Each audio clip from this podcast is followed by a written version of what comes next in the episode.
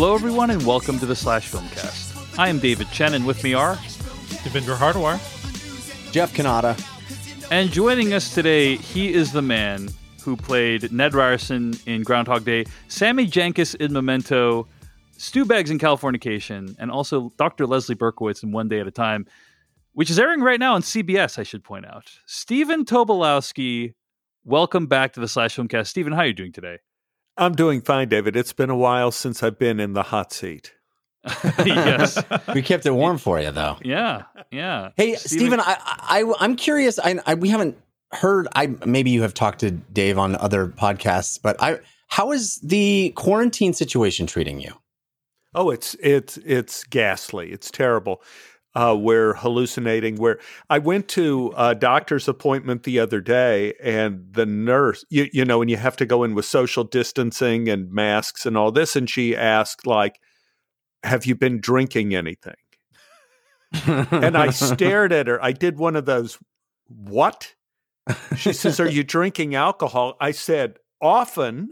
and I start early. What are you talking about? Everybody drinks alcohol now. It, it's it it is not a joke, and I guess I'm lucky in that I have a couple pursuits I can do besides acting, like either writing or doing the podcast or meeting with you gents here. But it it has really driven home what social creatures we are, not just yeah. in terms of schmoozing but in terms of seeing our reflection in other people's eyes, it is tough. Yeah. Yeah. Well, uh, Stephen, we welcome you to the Slash Filmcast. is a place where you can uh, get that socializing going, uh, and we're grateful to have you here. Of course, Stephen also uh, is uh, one of the hosts. I would dare say the primary contributor of the podcast that I uh, create with him called the Tobolowsky Files. I'm um, so happy that it's back. I, yeah. Oh my you. gosh. I, yeah, I do a fair piece of work on that, David. yeah, you've been known to occasionally contribute to that show. Um, just so a bit, just a bit. Yeah, we'll talk a little bit more about that during our weekly plugs segment. But before we get to that, um, we got to say that today on the podcast we're going to be discussing some film news, moving on into some what we've been watching. Then we got our weekly plugs, and we're concluding with an in-depth review. This week we'll be discussing the film Dick Johnson is Dead, which is available right now on Netflix. Now, I know what a lot of you are thinking right now. David, last week at the end of the podcast, you said you'd be reviewing Enola Holmes, which is on Netflix. This is our new and, thing. And you know? this is okay. So let me yeah. just say, for real, I actually feel legit bad about this, and I like you next week. Should. We're gonna say what we're gonna review next week, and then we're definitely gonna review. But we're definitely there's two. There's two yeah. reasons why we change. Sure, Dave. There's, two, there's two, there's, there's two, two reasons. One two is reasons. we got a single tweet from one person. I mean that's that is true. That is true. We did get a single tweet from one person suggesting that we watch Dick Johnson is Dead. Uh, I mean, th- there's really two reasons. Number one, I, I think that uh, Devindra Hardawar put it well on Twitter when he said that um, it's actually really hard these days to keep track of what's coming out uh, on yeah. video on demand and like I, it's not like I, I, make a good faith effort you know to to look up what is coming out on video on demand uh, i like you know i'll go to sites and see like what's coming out but like even sometimes you don't even know what's going to be a big deal until it comes out right um, nobody knew tiger king would be the thing that everyone was talking about until it came like if you saw the tiger king like a month before on the netflix release list you wouldn't be like oh okay, maybe that'll be interesting. Right, like, right. you know, but like then it dominated our culture for like a month. Um, documentaries about still. I think that pe- people are still sending him letters in jail, or do you think they've also lost interest in the Tiger King? I mean, there's still documentaries coming about it to this day. To this day. Yeah. Um, but anyway, uh, in the in the old days, in the pre-COVID days, is pretty simple. You just look out. Look, we would just look up what is coming out in theaters every week, right? And then you know Jeff Devindra and I would like look up like, oh, is it playing near you? If it's limited release, is it playing near you? That is like the hardest thing, like the hardest decision we had to make was like, oh, are we sure we're going to be able to buy tickets on Fandango in time? So, um, so what you're saying is our show depended on a functioning civilization. That's correct. A pesky civilization collapse. Yeah. That's the problem. That's there's your problem. There's your problem. So anyway, yeah, and so you know, uh, I will try to like look up like what's coming out on Hulu, what's coming out on Prime Video, what's coming out on Netflix, all these things, and then sometimes we miss the mark. Okay, so that's one reason is just like uh, I had read so many amazing things about Dick Johnson is dead. Yeah, we had yeah, the opportunity yeah. to get Stephen Tobolowsky on the show, and I thought he'd have interesting reflections on it, and so that's why we changed it. But the second reason we changed it is because of something that Jeff Cannata said to me, which is last Thursday night uh, or early Friday morning, news broke that the president of the United States had contracted COVID 19, which was a major, major news story. It, it, it, eclipsed every other news story you could possibly think of. And Jeff texted me, he says, Well, I, I guess I'm not going to finish watching Enola Holmes anymore. And, yeah, and the news broke when I was 40 minutes into Enola Holmes. You know, I'm not going to second or third time, right? Yeah. yeah. it was the second time I've tried to watch that movie. That, it occurs to me that uh, Enola Holmes is like that that Saturday Night Live sketch where they constantly bump the the guest and he never gets on. You know that that old uh, uh, Kenan Kenan Thompson sketch where they have a talk show and the guest he's like, oh, sorry, we had to bump him again. I feel like that's Enola Holmes to us. It's like we just keep saying we're going to review Enola Holmes and never do it. It's I'm sure it's a very fine movie. Yeah, yeah, yeah. And then I tweeted about the president contracting COVID nineteen, and then you know Jeff said I was in the middle. Jeff responded in a tweet. I was in the middle of watching Enola Holmes, Dave. Enola Holmes, and I couldn't shake the fact that I couldn't shake that tweet it haunted me. It haunted me. Uh, and th- that regardless of whether we ended up reviewing it this week, Jeff's viewing of it would always be colored by the fact that this announcement from the president happened while yeah, he's watching. easy watching breezy Enola Holmes. You know, Dave's like, you know what?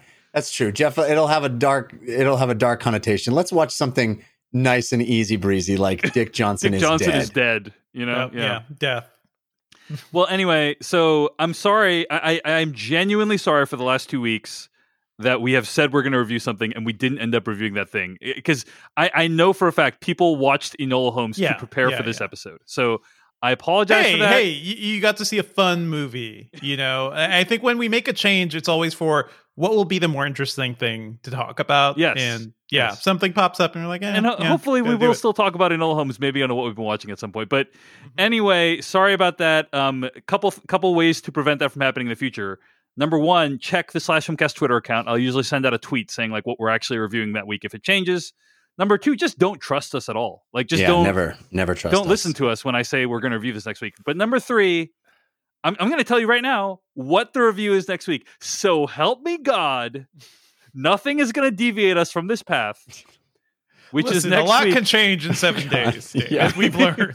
you're about you're about to guaranteed Tenet moves up to, to next week. the Christopher Nolan film. Ten- no, I'm just joking. Um, it, we're gonna do Ted Lasso next week, the uh, Apple TV Plus original Yay. series.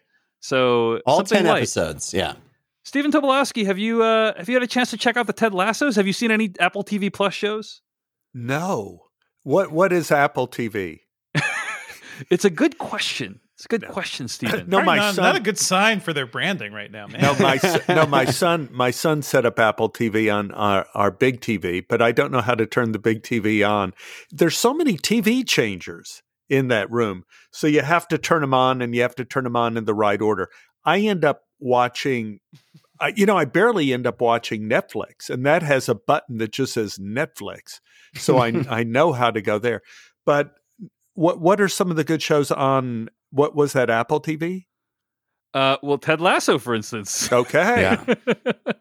Ted Lasso um, is a feel good show. I, I, highly recommend it. If you're looking for something that'll reinforce the goodness in the world, I yeah. highly recommend it. I mean, also the, I mean, the new thing from Bill Lawrence, the creator of Scrubs, and I love whenever he does anything. So yeah, that's an instant watch for me. I just want to point out it was between Possessor and Ted Lasso, and I, I, it was Ted not Lasso, between Possessor and yeah, was, no. We were saying no one, Ted Lasso. Hey, let's talk about something fun. No one was on board. And, I have come to the conclusion that Dave gets some sort of perverse pleasure yes. out of putting me through the worst heartache during COVID. Every week It is how far down. Oh, Enola Holmes? No, no, no, no, Jeff. Let's watch Dick Johnson is dead. Oh, Enola Holmes? No, no, no, no. Let's watch The Devil all the time, Yeah. Jeff. Let's. Yeah. Uh, Now let's watch the movie about the woman who like impersonates bodies and assassinates people in gruesome ways. That sounds gre- great. Yeah. by David Cronenberg's son. Yeah, the progression that happened, dear listener, is that uh, Dave said, "Hey, hey guys," uh, via text. This was the text. Hey guys, uh, what about this movie for next week? And he he texted a picture of the of the, A movie horrific poster, Yeah, the most horrific poster, and then Devindra wrote, "You mean this movie?" and quoted a line from from someone discussing the movie that said, uh, "Horrific depictions of graphic murder."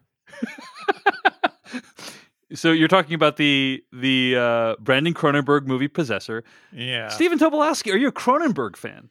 What do you think You of know- uh, da- David or Brandon Cronenberg's work? Yeah, David, you know, he was the first guy to kind of jump the shark when it came to horror films, and that, you, you know, bef- you you could you you were not sure you could make it through a Cronenberg film because he did like The Fly, right? He he Right. started Yeah, doing that's things, right, you yeah. know, where and when uh, Jeff Goldberg's penis fell off, that Yeah. you know, the, those kind of that. moments in the Cronenberg films, but and but he was always uh, looking to push the envelope. What was the last film David Cronenberg did? Um, did, he did that one with uh, Robert Pattinson, right? yeah, the, the Um, taxi one. Yeah, uh, Cosmo- but the, Co- Cosmopolis. Cosmopolis, yeah. Yeah. Um, but it looks like uh the last yeah the last movie he did was Map to the Star Maps to the Stars in 2014. Yes. Oh, I watched that. Why did Yeah, I? did you watch like it? that? too. It was. I not watched bad. that too. Like, Yeah. it was not good. Sorry. Well, well, it's you know when you push you push the limit, you, you, you push that kind of boundary as to what you think people will be able to accept. Eventually, you're going to get to the place where you have graphic depictions of murder. You're you're eventually going to get there. You're going to get to that spot. So there are the kind of prophets in our business like Cronenberg that says, "Why don't we just jump there now?" Yeah. What we know we're going to end up there. Let's just start that now. I I'm wondering has Cuarón does has he done anything recently? What was the last thing he did with uh That was uh, he did Roma. That was the last Yeah. movie, right? Since Roma. Yeah, wow, that was great. so good. Uh, I why, just why are you bringing up Alfonso Cuarón there? Well, he's another guy who pushes the limits. He- He pushes the limits, but he kind of pushes the limits technically in terms of narrative. And and Mhm. You know, I saw Children of Men, and I I did not care to see it because it was some sort of line in a psalm. So I figured the movie would be terrible, and it turns out to be one of the greatest films ever made. yes. And I ended up working with Clive Owen, and I happened to tell him that I call myself Clive Owen when I talk to David Chen. When I talk to David, I say, This is Clive. And he found that very amusing. And Oh, wow. we, ta- we That's Clive talked. amazing. Owen has heard my name, David Chen. Yes, and he heard your name He's in probably a po- chuckled at it. I don't think that's the part. I don't think that's the part he found amusing, Dave. I just he wanna found point that out. amusing that, I was calling myself Clive Owen, and he was calling his people to really look into that. But what his lawyers. we we got to talk about Children of Men, and we talked about some of the favorite scenes of. And I guess it's you guys have talked about it before. I mean, it's such a great movie, but to talk about pushing the envelope when when you have that scene, I don't know how long is it, eleven minutes, where Clive Owen goes in and saves the baby and comes down the stairway from the house. Right, that mm. incredible scene.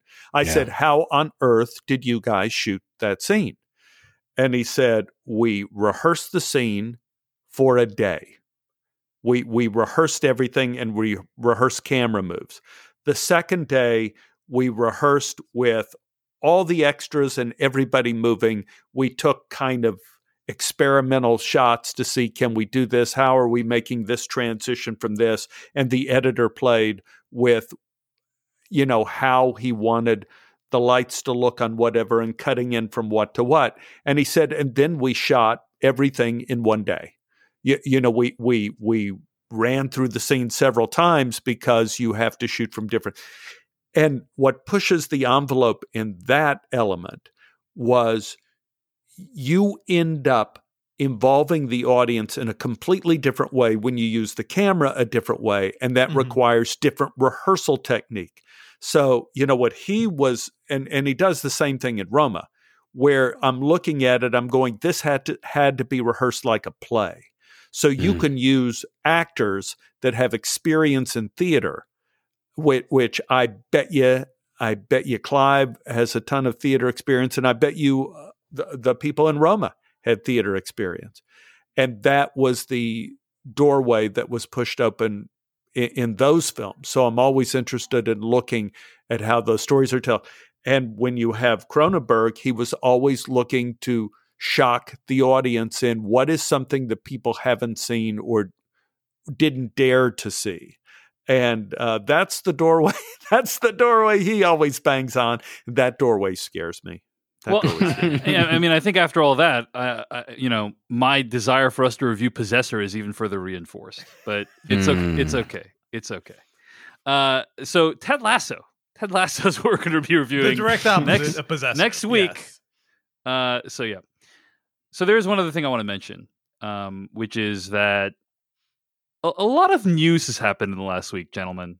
A lot of news. Um, obviously, we already referred to the president's medical condition, but also uh, the the final dominoes kind of fell on this year of uh, movies, right? Because you have all these movie theaters who which are like wanting to get people back into the movie theater but they can't do it unless studios give them the movies. Studios don't want to give them the movies until people are actually going to come out and watch them in movie theaters.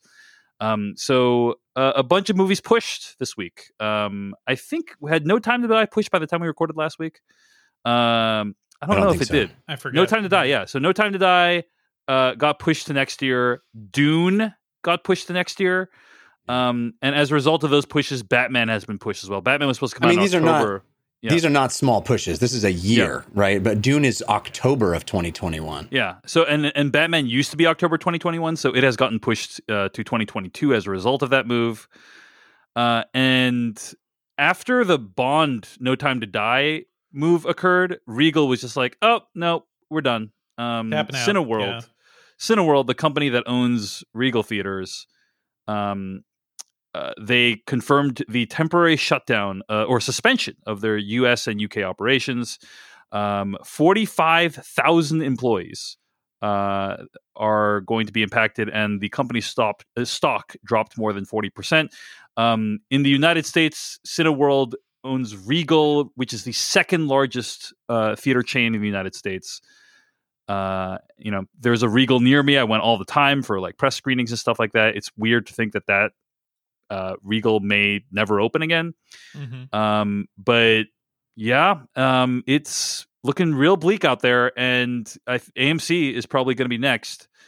But we'll see. We'll see. Um, see. So It- It's kind of weird to think about what will happen to these crazy buildings with, you know, giant theater rooms and giant screens. And if there's nobody to run them, what do you turn those into? You can't just make into like, you know, a Walgreens, like so many banks turn into, or like a, you know, a refashioned roller rink or something. It's just these, these tributes to culture that we lost. It is going to be crazy to think about. I, I, I, I think once we come out of this thing, you know, which like people are saying, you know, quote unquote, well into 2021. I think it's going to be even longer than that. Um, yeah. And I think once once we come out of this thing, the entire business model is going to change. You're going to have maybe like different parties or different groups kind of owning or leasing out these different theaters because I think one day we will be able to go back into theaters again. Sure. Uh, and when that happens, there's going to be a business opportunity, and like maybe it's going to be smaller entities versus like two companies owning like the vast majority of screens in the United States. You know, Or, uh, or the Disney theaters where everything is $50. right? you Theater know? might buy uh, Disney might buy a theater, Paramount might buy might buy theaters and try to make a custom experience. Um, the the thing that's also interesting is like people theaters already experimenting with business models. Like there's theaters right now where you can rent them to like play video games and stuff like that, or have a screening party or things like that. You know, it's possible the business model is going to change as well. So, um, but it's yeah, it's going to be the- interesting to see if this if this lasts any significant period of time. If people's habits just change, you know, if Yeah. if if that's even something that people who've been trained to watch things at home even more than we already have. Uh, you know, and young people who are watching things on phones and stuff like that. If they are even going to desire to go to a place with a bunch of strangers, if that's even Right. going to be something that is that is that will bounce back in any significant way. there might be like a generation that grows up never even knowing what going to a movie theater means, right? Or what Yeah. that experience It- is. It genuinely hurts my heart that my four year old. I could have taken him. I was just waiting. I was just waiting Yeah, for the right yeah. movie and waiting for him just to get a little older. And I could have taken him to a movie. I have friends who have kids the same age as my son, and they already took their kid to a, the first movie. My son may never get a movie in a movie theater. Uh, I, I don't think that's true. I think someday he will, but hmm he certainly is not going to get one for quite a while. Right. And the multiplex experience, like that specific Yeah. thing, will disappear, even if our house theaters and indie theaters exist. And I think they will. I think we'll have like a come around, like the things that have been dying, like the movie palaces, which I was in New York for 10 years. And over that time, some of the most glorious theaters I've ever seen died off. And they were single screen, beautiful auditoriums, you know, with the velvet curtains and everything. Those things have been dying off. But if the multiplexes go, there's certainly room to like bring those types of things back. I would I would second that. I, I'm wondering the very thing, and the multiplex happened because Mhm. why not have six different theaters playing the new uh, Star Wars movie, whatever, or Yeah, yeah. and each with an audience of 120 or maybe 500 here in this theater. Let's go back to the theater that used to hold 1,500, 2,000 people, except we'll make it social distance. We'll give tables and chairs and think, make it where we only have 500 people in one of those huge halls. So everyone could be socially distanced and see a movie in the kind of grandeur that films used to be shown in. Maybe that model could work. Mm-hmm, mm-hmm. Yeah, it's, it's it, whatever happens, we're going to see it change dramatically in the days to come for sure. Uh, Devindra, what were you gonna let me let me just reference something. I'm not sure you guys saw. Did you see the Kanye tweet about how he watches Blade Runner 2049 on repeat? I think while he's backstage on a giant ass LED monitor, like it's it's a 50 foot screen basically, and he just like chills backstage with like you know hi- his crew and just watches that as he preps. I want that. I want that experience. you know, I think we all want the Kanye experience. the Kanye experience for everybody. Oh, the yeah. Kanye theater. Oh man. I'm just going to say this as well. Uh, you know, I really miss going to movie theater, and it's probably going to be a really long time before I'm able Mhm. to. And and on the one hand, people were saying like, "Oh, it's because of Bond moving to April. Like the theaters just lost hope because there's nothing else going to be coming out the rest of the year." Um, it's true that Bond is kind of the proximate cause that they're holding out for, but really the actual cause is the pandemic, obviously, right? And it's you like you don't want to be there the during fact- flu season. Exactly. people. The fact Come that it was managed so poorly. And, you know, I remember four years ago when Trump was elected, and I had kind of a lot of fears about what might happen in the next Mhm. four years. But I did not guess that one of them would be we would never, Never be being able, able to to go see to a movie movie theaters again. again. yeah. I, I do remember. yeah, you would have been people you would have saying, been laughed at as a crazy person if you had suggested that. yeah, because Oh, of man. this guy's mismanagement of a future pandemic, we're not going to be able to go to movie Yeah, theaters. you want to vote all- for Trump? You'll never walk into a movie theater again. I also It's distinctly just remember people saying we were all overreacting when he got elected. It's like what what could happen, Yeah. folks? Like really? yeah. Mm, We were don't know what those people are thinking now. underreacting. yeah. yeah. Well, anyway, Yeah. uh, we will continue to monitor the You know- situation, but it's not looking. Go ahead, Jeff. One more- one quick more thing. I, I wonder if you gave a truth serum to the folks at Warner Brothers if they wished they had just pushed Tenet to 2021 or 2022. It's true. Uh, a lot of people, you know, there's a great article today at Vulture uh, by Mike Sampson about how the situation today is way more bleak than it was when COVID started because Yeah. Tenet did not kind of deliver, right? And so because theaters kind of gave it a go, they opened up, they uh, put in place very rigorous and expensive cleaning procedures, and it didn't work. Uh, it's now like they're many of them are closing down, um, or they're having limited hours. Um, so I don't, I don't know, Jeff, but I, I don't know. It would have been bad regardless. I think, right? Like if Sure. you waited a Yeah, couple extra months. had- It's yeah, I wonder if they they wish they had been in the you know Fast Nine category of of just acting quickly and saying no, this is a year at least, and we're pushing. And now all these movies pushing a year. I wonder if they wish they had done that and and been able to recoup a little more of that revenue. Because if if this gambit works and there is a time when movie theaters reopen, there's all this stock of these huge movies in 2021 slash 22. You know, Tenet could have just sat on a shelf and waited and and had its day in the sun and maybe you know i'm excited that we get to see it december 15th that's been confirmed so i'm excited to be able to see it in my home now but uh, i wonder if if if you know they would have liked to have taken that decision back yeah i'm, I'm pretty sure the home release of tenet will just start with you know five minutes of christopher nolan just staring at you and just being like you, you did this you did this. You killed theaters. You didn't go see Tenet. Now you're watching in your tiny screen at home. Enjoy. It's time for me to thank our sponsor, which is Lightstream. Lightstream can help you erase your credit card bills. Uh, one of the things I'm most happy about with my life these days is that I have zero credit card debt. I pay off my credit cards every single month. And honestly, it does wonders for my well being. And a credit card consolidation loan from Lightstream can help you mark your bills paid in full.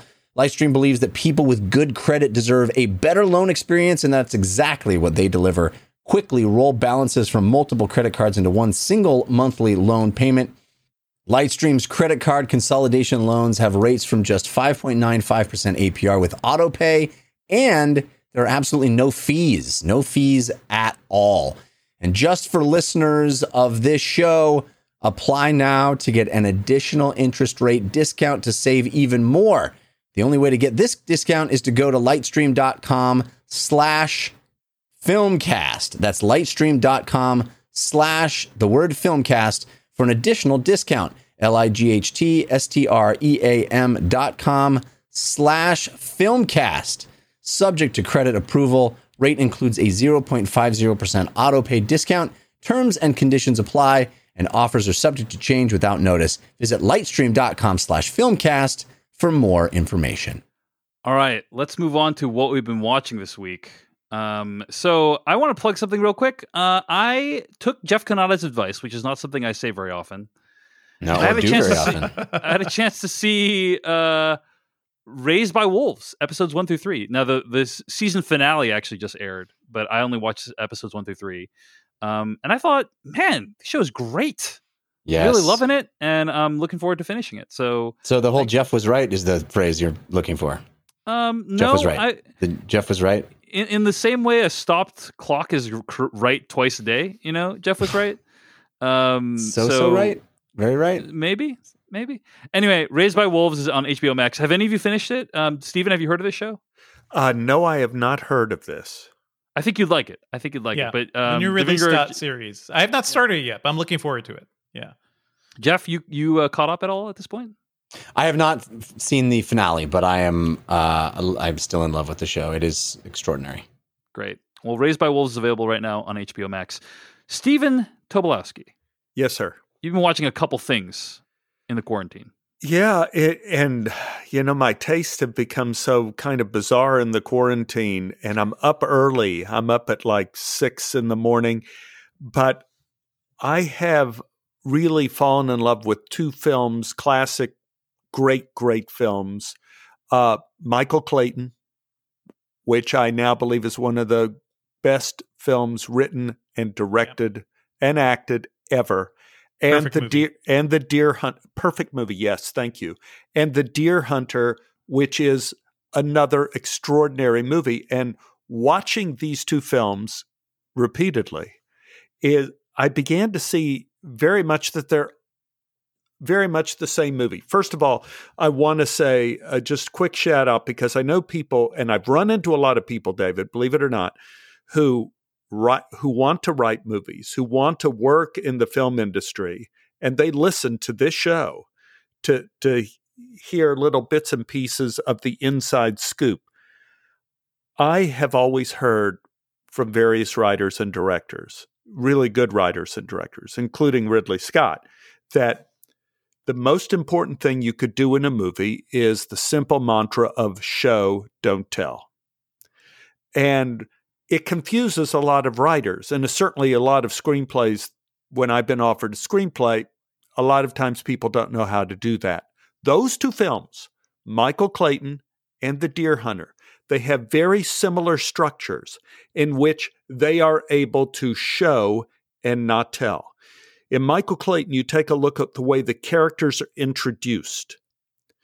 They are introduced by activity. No discussion, no description, no nothing. You're in the middle of a crisis at the beginning of a film, and you learn through how the different people respond to the crisis, how they act. And in The Deer Hunter, you have a drama in, let's say, six different acts, giant backdrops, whether it's the steel mill or a wedding or the party after a wedding or Vietnam or prisoners in Vietnam back home again. You have these enormous backdrops. And in the backdrops, you learn about how the characters are by what the director shows. Like at the wedding, you know all about De Niro's character. You know about his feelings for Meryl Streep in that because it's shown. Nothing is discussed. It, it's uh, it's just a fraction of a moment. So if you're a writer, watch those two films, and you will you will learn a lot about what that means to show and not tell. And also, they're two absolutely stunning films that you, you just wonder if anyone could reach those peaks again. That's what I've been watching. Great. Wow. Yeah. Love love those movies. Um, Michael Clayton and The Deer Hunter. Michael Clayton's one of those movies I love so much. I actually own multiple copies of it on Blu-ray. Like, oh, I, yeah. there's absolutely yeah. no reason. There's no reason. I can't watch more than just one copy case, at a time. Just in case one gets Just in stolen. case one breaks. That's right. Yeah. Because yeah. I, I already owned a copy, and then I I went to a gas station, and I saw that they had a five dollar Blu-ray disc of Michael Clayton on sale in like a bin uh, next to the, the cash register, and I'm like, I can't leave this here. I got to save this this Michael Clayton. It wasn't even in the original container. You know, it was like in a in one of those sleeves. I'm like, there's no way I'm leaving this here. Anyway, love that movie. I got to rewatch that movie. Oh, I haven't seen it in so long. So and freaking also, good. And also, if you think about it, in in those films, anyway, George Clooney is the same kind of character as Robert De Niro in The Deer Hunter. They, they both are. They're this, both fixtures for law firms, right? They, they, yeah, no, they're both he, they're both silent heroes that are not appreciated for who or what they are. Michael Clayton is called a trash man, a cleanup guy, whatever. Ba- bagman, bagman, bagman. Uh, De Niro's called crazy like many times in The Deer Hunter, and again by showing and telling, they both struggle to save people's lives who they care about, who close. Both of them, both films involve the struggle to save lives, and with surprising results in both films. Mm. All right. Well, uh, again, Michael Clayton and The Deer Hunter. Jeff, you should check it out. Maybe we should make a future piece of bonus content around it. Yeah, that'd um, be a really um, good idea. I, I have seen it, but probably not since it was released. So I, oh, I would oh, I would man, love to revisit. Jeff. So yeah. good, so good. All right, um, let's talk about what Devindra Hardawar has been watching. Sure, I've been checking out uh, the New York Film Festival actually virtually uh, this is my first time like actually um, you know checking out some of the films that are that are at these festivals. They're still happening and you can stream them you know on your computer or to your tv and apparently they had three steve mcqueen movies. Three!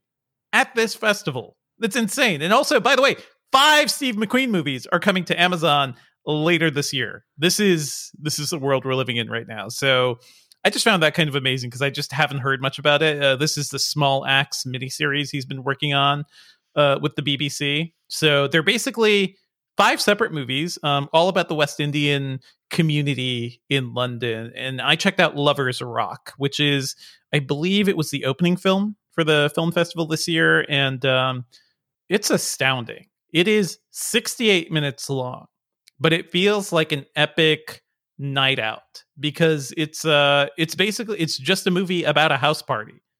That's all it is. but it's also about like Like, the, movie best- House Party almost like the movie House Party. or it's House actually Party Two. if uh if the movie House Party was also like before sunset, you know, because it's about it is about like this brief period of time where people meet each other and they fall in love. And Lovers Rock, by the way, is like you know it's, it's kind of a it's a type of reggae music. It's a very romantic type of reggae music. It's so a Sade song, man. I bet Yes. that Sade song better be in that movie, or I would revolt. Uh, you know, this is pre pre Sade. I believe this was like early early eighties, or maybe late Ah. seventies, where this was made, um, or where this was set. Um, but yeah, it's about just a group of people going to house party and kind of the stories that happen around that. And it's a movie that's just filled with so much love and emotion and style. Like music just sits at the heart of it. There's a sequence in this movie where everyone's jamming out to a song. I believe it's "Silly Game," and you know it's the the DJ stops the song and everybody in the crowd just keeps singing it. And it goes on and on for like two or three minutes of just a crowd lifted by this tune that they know in their hearts and they don't even need the music to go along with it. It's a beautiful thing. And I think this movie is uh, is pretty fantastic. It is to me one of the more like loose things that Steve McQueen has done. I really associate him with movies that feel artfully composed, you know, and very, very specifically put together. This movie feels loose and alive, much like a Linklater movie. Like it, it is, it you follow several people, but specifically, you know, two young people who kind of fall in love during this party, and we follow them a bit after. But the the movie is about this house party. It's 68 minutes long, but it just feels like you spend a long night with these people and you really get to know them. I love it so much. Um, I can't wait till everybody sees it. So this is going to be, I think, released on November 27th on Amazon Prime, so you can check it out there. It is rare for me. Um, you know, uh, I'm West Indian. My family's West Indian. It is very rare for me to see a movie with people that you know talk like the extended members of my family who didn't, you know, who weren't born in America or raised here. And uh, I think also it's really interesting that Steve McQueen is focusing on like you know the West Indian community of London, which uh, that's a big population. A lot of people moved there once immigration opened up, and it's not a story we get to see very often. I've also heard really good things about Mangrove, which was also at the New York Film Festival, and uh, Letitia Wright stars in that one. Everybody apparently loves it, so there's a lot to look forward to. Five Steve McQueen movies, everybody. Five coming this year. What? Amazing. Awesome. Well, the movie is Lovers Rock, and it played at the New York Film Festival, and hopefully it'll be available to view very soon. Thanks, Devindra. Um, Jeff Cannata, what have you watching this week? Well, I was very excited to see the return of one of my favorite hour dramas. Fargo has started its fourth season on FX, which I'm watching on FX on Hulu. And I have been a huge fan of this show the previous three seasons, but it went away for, I think, three years, three years uh, since uh, there's been a new season of Fargo. Uh, he, Noah he was doing the uh, the X Men show. The Legion. previous- Yeah, yeah. Legion. Uh, which I did not care for. I am a huge no, fan of Noah no, no, Hawley. no. Yeah. I, I, I didn't I didn't it didn't get hoo- its hooks into me Legion. I know there are people who absolutely adore that Mm. show. I'm I, not I feel one like of them. Le- Legion, by the way, is a show where I was like, I don't like the way this guy tells stories, and I will not Hmm. watch anything else he makes ever again.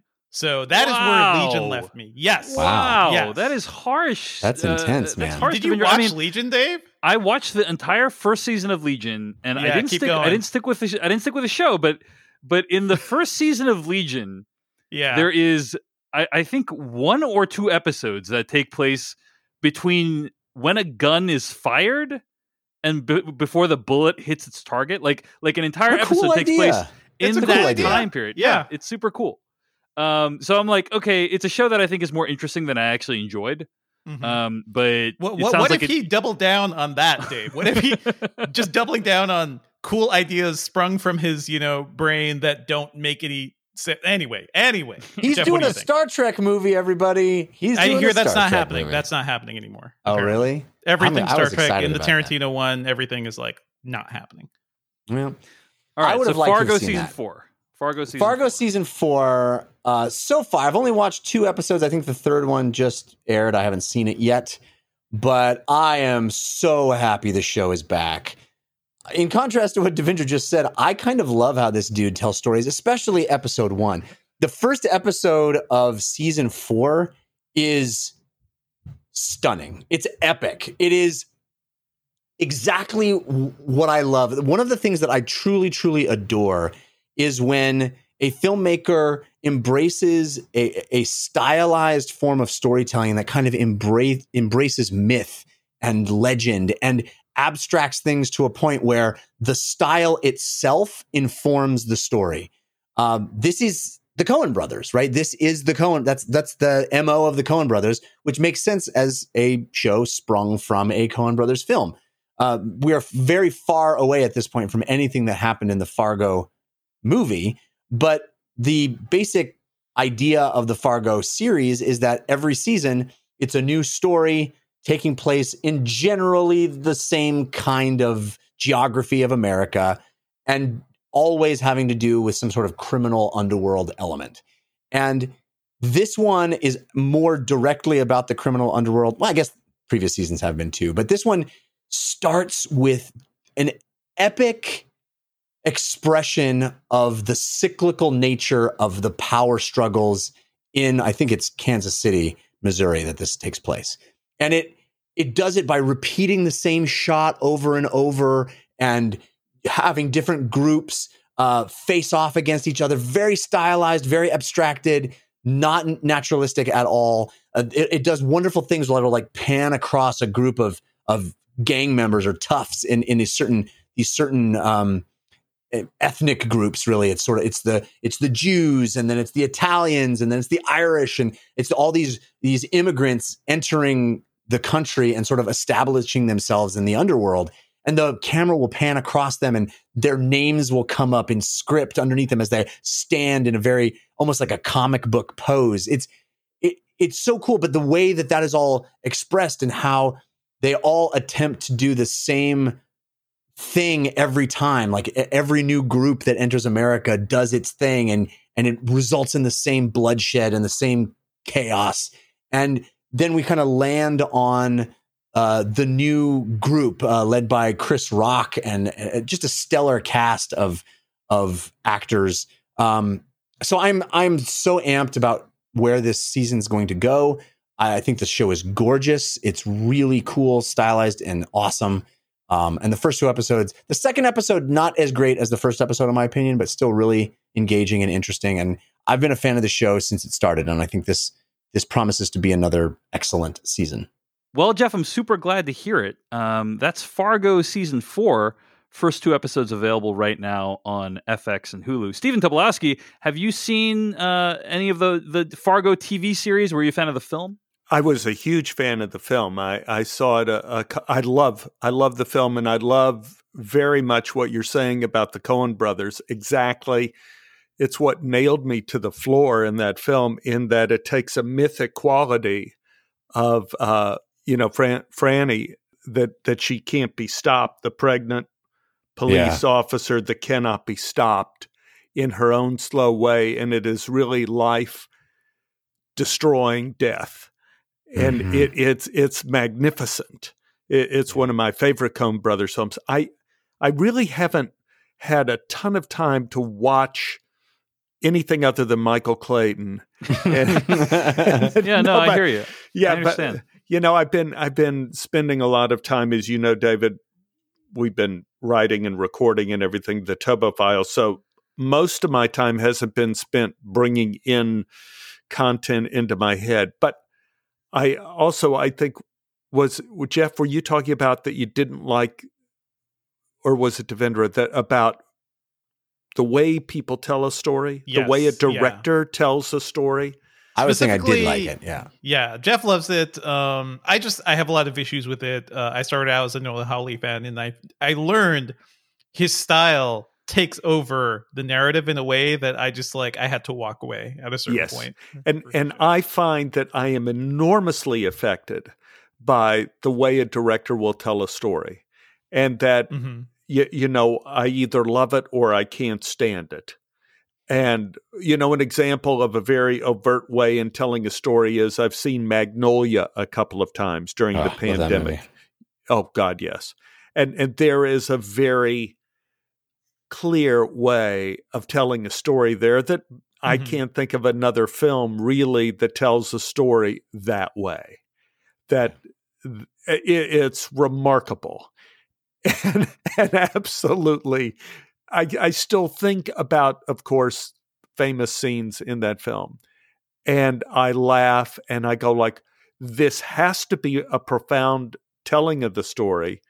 Because I can't get it out of my head, and I think that movie is another one that that is is in the same vein of like it it relies on magic and Mhm. m- myth and and it it dips into uh, a surrealism that I love. I love when filmmakers are willing to go there and let the style inform the the narrative.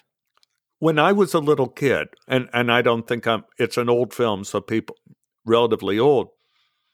When I was a little kid, gotta take this ice cube out of my mouth. That ain't gonna help anything. We're- Really great is- for audio. This, this Yeah, is great thanks. for audio. Thanks, Thank you. I'm- Stephen. yeah. I am Thanks. a professional. So we we had this we had this book called Strange and Amazing Facts that my brother and I used to love to read and one of the stories we read was about the rainstorm that rained frogs. Mm. And we read over it over again and again and again and what happened was a tornado or some tornadic event where there's a strong updraft pulled up swamp water that had tadpole eggs in them and these eggs were blown up into the cloud, into the updrafts. They hatched, and what rained was thousands and thousands of frogs. And it was a story that it was strange, amazing facts. So we knew it was real. We knew it was true. Hmm. And then I see Magnolia and the entire story with the lives of all of these people that are all facing death in, in usually in some form of suicide. Uh, they're really at the end of their rope. These frogs fall from the heavens and everything changes. Now, it's one thing to be a director and say, I'm going to tell a story about people and I'm going to f- have these five threads of stories, very much like The Deer Hunter, right? Very much like Michael Clayton. We're going to take five main characters and we're going to see where these threads go, but they're all going to come together at this one point.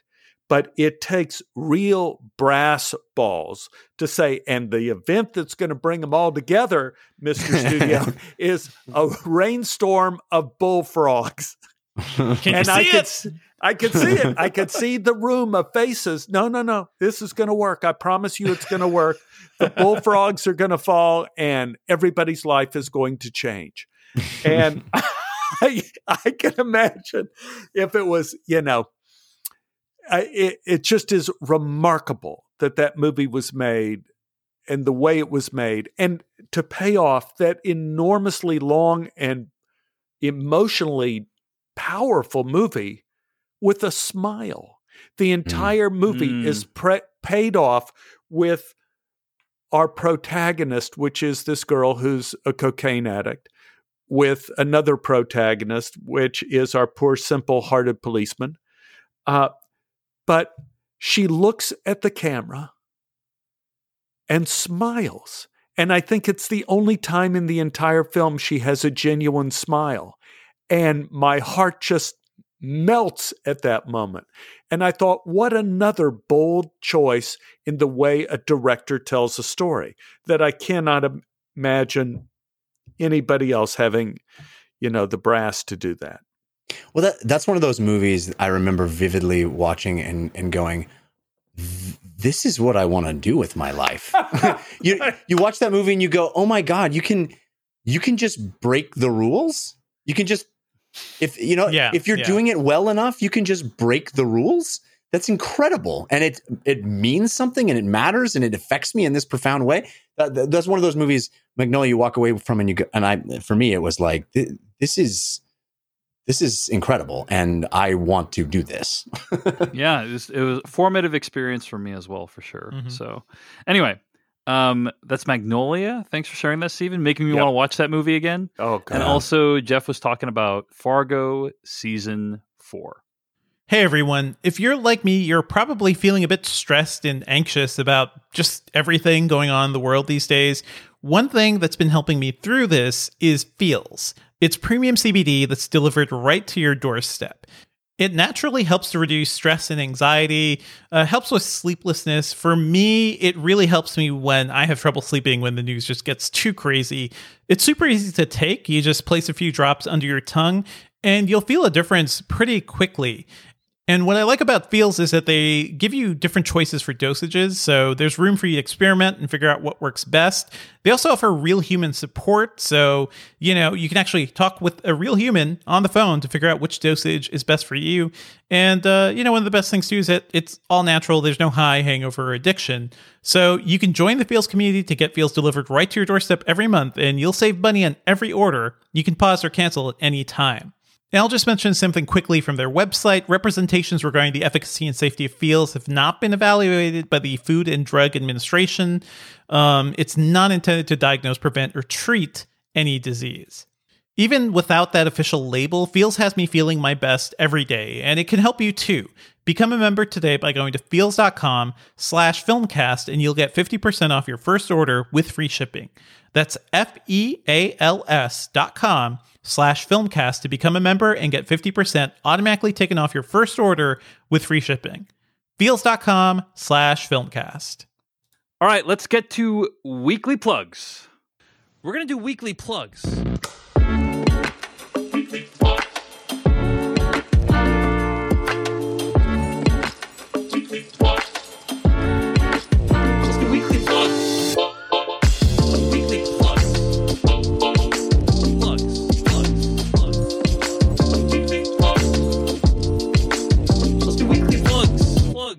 Plugs. Plugs. Plugs. Plugs.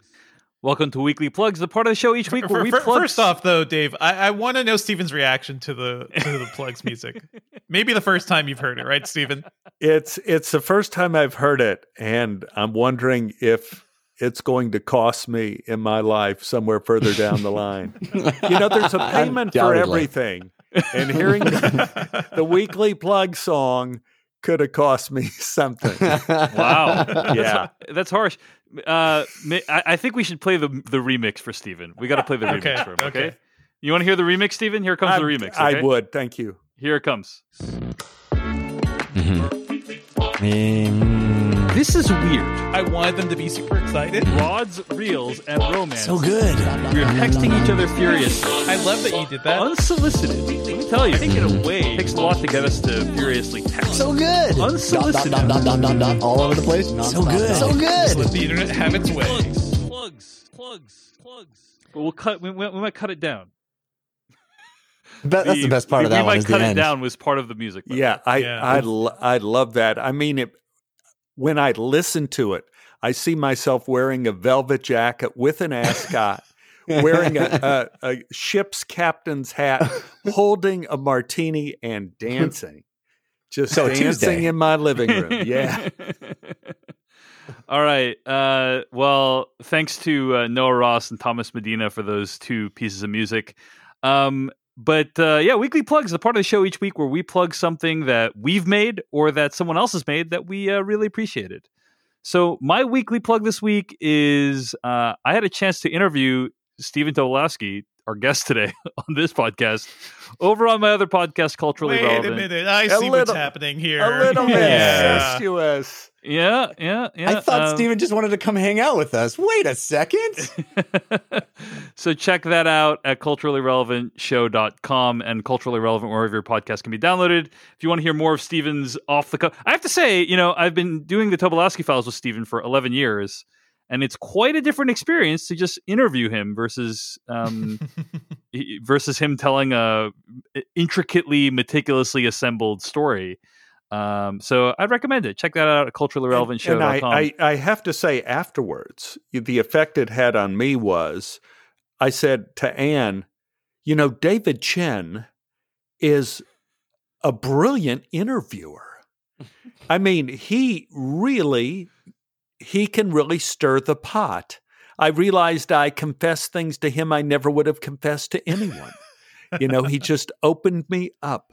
Like yeah, but we we have to ask the the question that demands an answer, which is why did it take 11 years for you to interview Stephen? it's a good it's a good question. It's a good question. Um, you know, I the, the the true answer is you need to have a certain level of prestige to be on culturally relevant. You know what I mean? Uh, Um, Took a while and- for me to climb up to that. yeah, and he just bar- he barely made the cut recently. So, but I don't like to bring that up, Jeff. So you know, don't Mhm. shame on Fair you. enough. Shame on you. Yeah.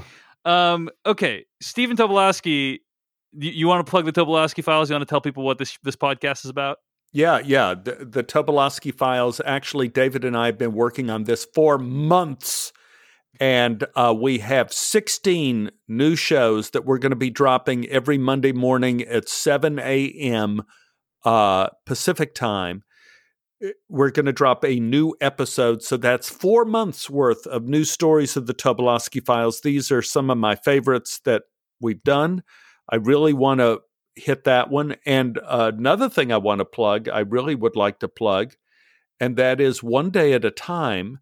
Uh, phenomenal series. We were supposed to premiere uh, last night on the 5th, and COVID uh, forced the football game to Monday night. And so the entire run of One Day at a Time was pushed to the 12th, the 19th, and the 26th on CBS, the little show that would not die. We did three years on Netflix. We did uh, half a season on Pop TV, which is uh, one of the Viacom networks. And then COVID shut everything down. And CBS has come in and said, we would like to show one day at a time on our little station. And it it has once again I asked, has this ever happened in the history of television? And they said never. That a show that first of all was dropped by Netflix after 3 seasons, 3 great seasons by the way, they're beautiful shows. Then the fourth season, the network goes under, not the show. The network goes under because of COVID, and then it's picked up by a uh, regular terrestrial station like CBS. Uh, it's remarkable, but the show is beautiful. It's uh, nine. We're going to do two shows back to back on the 12th, the 19th, and the 26th. So you'll see all six of the shows that we did before COVID shut us down.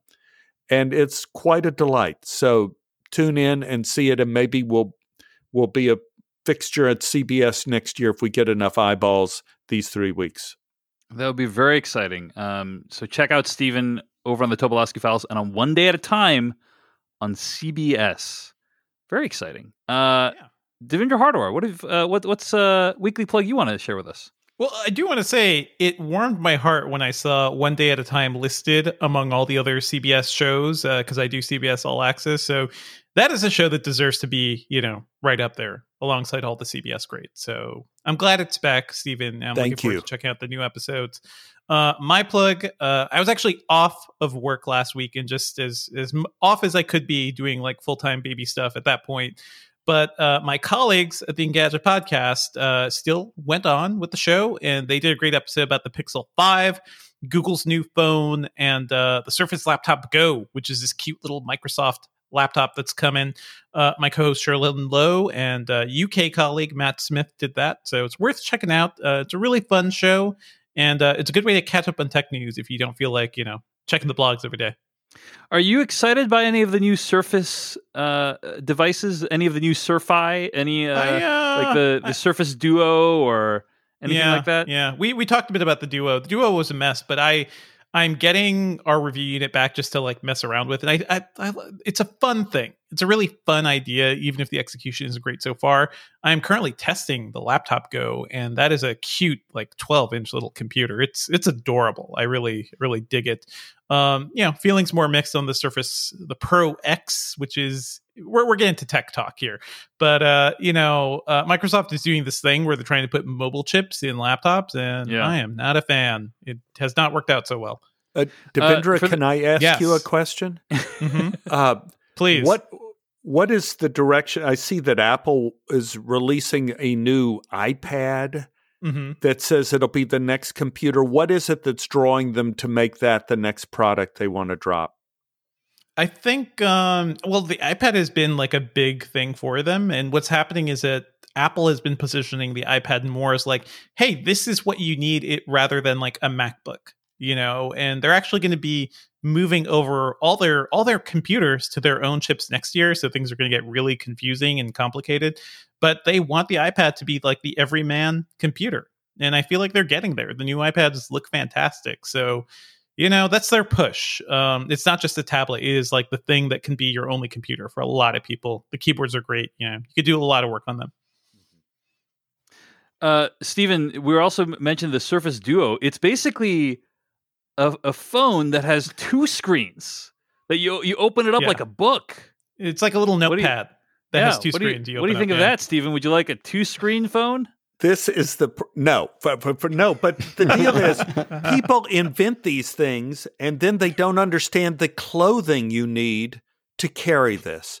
Now, what kind of pants? What kind of pants am I going to have that I could stick that thing in? Well, it folds up. That's the beauty it, of it. it folds up. It's, it's, No. a thick, it's a thick boy. It is a thick The- little little phone. But the real it does fold up. beauty is that thanks to COVID, we don't need pants anymore. Indeed. We're in a post pants culture, folks. Yeah, yeah. Um, I uh, by the way, I I have to say that when I uh, when I recorded the new episodes of the Tobolowsky Files with Stephen, um, we've been working on them for so long now. We, the last one we just released was in we recorded it in May, Stephen. Wow.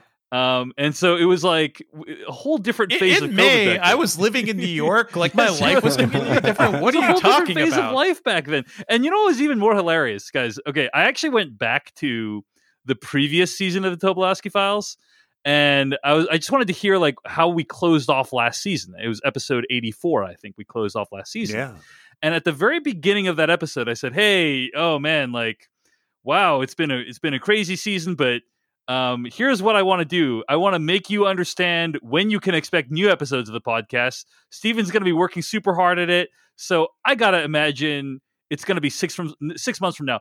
Early 2018 at the latest is when we're going to come out with new episodes of the podcast. um, so Don't call your basi- shots. yeah, Yeah. uh, basically between predicting that we would review Enola Holmes and predicting that new episodes of the Tobo Files would come out in early 2018, I've been pretty bad at the prognostication. Pretty bad. So it, wa- Just it like was the Son of tough. It, Rachel it's did. just you know we were so Disagree, Jeff. busy, and there was just so much, so much, and and working on a sitcom, sitcoms, you know, like one day at a time, working on like the Goldbergs is not conducive to writing because why would you think, David? Why would you think? uh because you're saying things that other people wrote all the time. Well, you You're getting into someone else's voice. It's because they always rewrite. And so you spend all of your time using every possible inch of your brain forgetting what you just learned. So you could remember the new stuff they just slid under your door. And uh, it, it happens. I just shot uh, Goldberg's this week. Uh, well, not this, what? Yeah, this week. The last few days. I, I did. And it was one of the rare times. I mean, uh, kiss COVID on the cheek for this one. It was one of the rare times that we didn't have continual rewrites, sometimes twice a day uh, on these shows. So when you're constantly having to learn and forget lines, it's almost impossible to have the headspace to sit down, wrap your mind around a narrative, and write it well. Very difficult. Mm.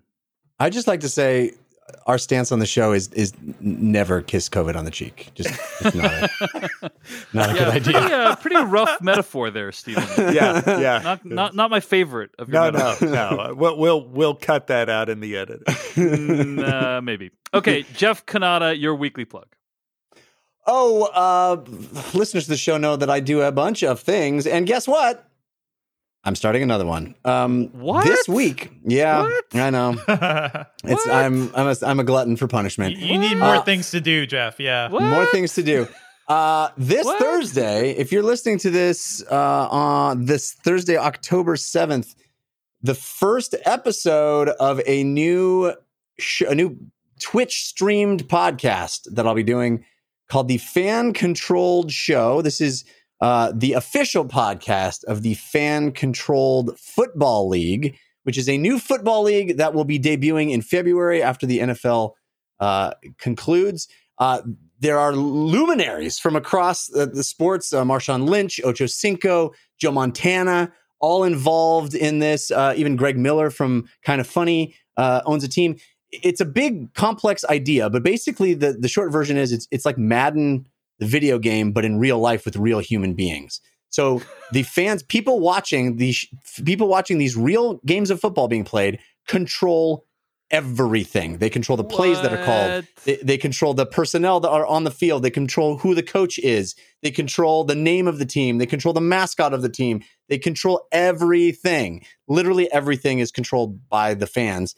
And um, it's going to be a wild ride. They're launching this new thing. Um, it, it, it's it's got a lot of really cool people. It, instead of having teams that are associated with cities, you know, it's not the San Francisco 49ers or the Dallas Cowboys.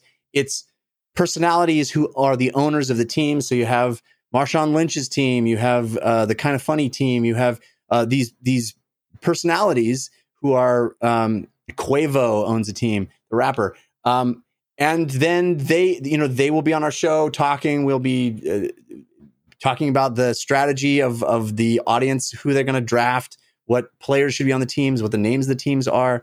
It's going to be a real wild ride. So it starts this Thursday on Twitch, uh, twitch.tv slash FCF for fan controlled football. Uh, we'll be the lead into Thursday night football. So uh, it starts at, at 3 p.m. Pacific time, goes until 4.30, where we hand it off to Rich Eisen and Thursday night football. That sounds like a blast, Yeah. Jeff. Yeah. that super is cool, man. awesome. That sounds yeah, great. thanks. I'm excited. It'll be. It's gonna be. A, it's gonna be wacky. I think it's gonna be. I, I just. The, the audience is going to control our show too. Yeah, it's going to yeah. be. It's going to be a There, wild there are going to be a lot of like teams named Boaty McBoat or something. Yeah, you but know? that's Bo- like Boaty McBoat, all yes. Yeah. on the t- on the table, right? It's we, we've already had people submit, you know, footbally McFootball team, but the NFL has the Washington football team, so you can't get any crazier than that. You can't get any Uh, crazier than that. Yep. Yeah. Um, well, well, congrats on the new gig, Jeff. That's awesome. Um, Thanks. and check it out at twitch.tv slash FCF. We also want to thank all the people that donated to the podcast this week. Um, Sean Pye from Sunnyvale, California, Michael Matthews, Kristen R from Long Island City, New York. Thanks so much for your donations. Thanks also to, also to Ryan Blands and Anish uh, Danecula. Danecula? Danecula. Thanks so much for your donations at the rate of a couple bucks a month. If you want to support the Slash Filmcast by kicking in a few bucks, go to paypal.me slash filmcast. That's paypal.me slash the word filmcast. You can also go to slashfilm.com, click on the slash filmcast tab, use the PayPal links on the side of the page. Never donate if it in any way causes you any hardship whatsoever. But if you want to throw a couple bucks our way, we'd really appreciate it. And of course, there's an easy way to support us for no money at all. And that's just by going over to our Apple Podcast link and leaving a star rating or a review for us. It would really make a huge difference. So thanks to everyone who donated. Thanks to everyone who left a star review this week. We are very, very grateful. If you own cats, there's probably something you've noticed every summer. They just tend to get really stinky, or at least their litter boxes do. That's why I really enjoy using Pretty Litter. It's cat litter that gets delivered right to your doorstep. Uh, you don't have to go to the pet store anymore to lug back a 10 or 20 pound box. It's very light. Uh, it uses ultra absorbent crystals to trap odor, and it lasts up to a month. And one of the good things, too, is that it's pretty safe for your cat. There aren't as many irritants as there are in traditional litters. It's very easy to take care of overall, and it's pretty dust free too, which I really appreciate. And the really cool thing is that Pretty Litter can also help to check if your cat has an illness. It changes colors if they have a urinary tract infection or kidney issues. That's something normal clay litter can't do. And, you know, you get it all at your door every month. You don't have to go to the store. It's pretty great to me. So save yourself, make it a no stink summer with Pretty Litter today by visiting prettylitter.com and use promo code FILMCAST for 20% off of your first order. That's prettylitter.com, promo code FILMCAST for 20% off. prettylitter.com, promo code FILMCAST. Let's move on to our review of Dick Johnson is Dead. Just the idea that I might ever lose this man is too much to bear. He's my dad. Let's start walking. Just start walking to me. That's fantastic.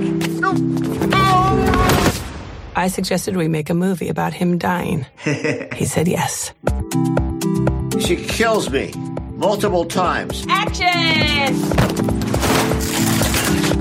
The resurrected dad. Yeah, That's- that's resurrected cool. dad.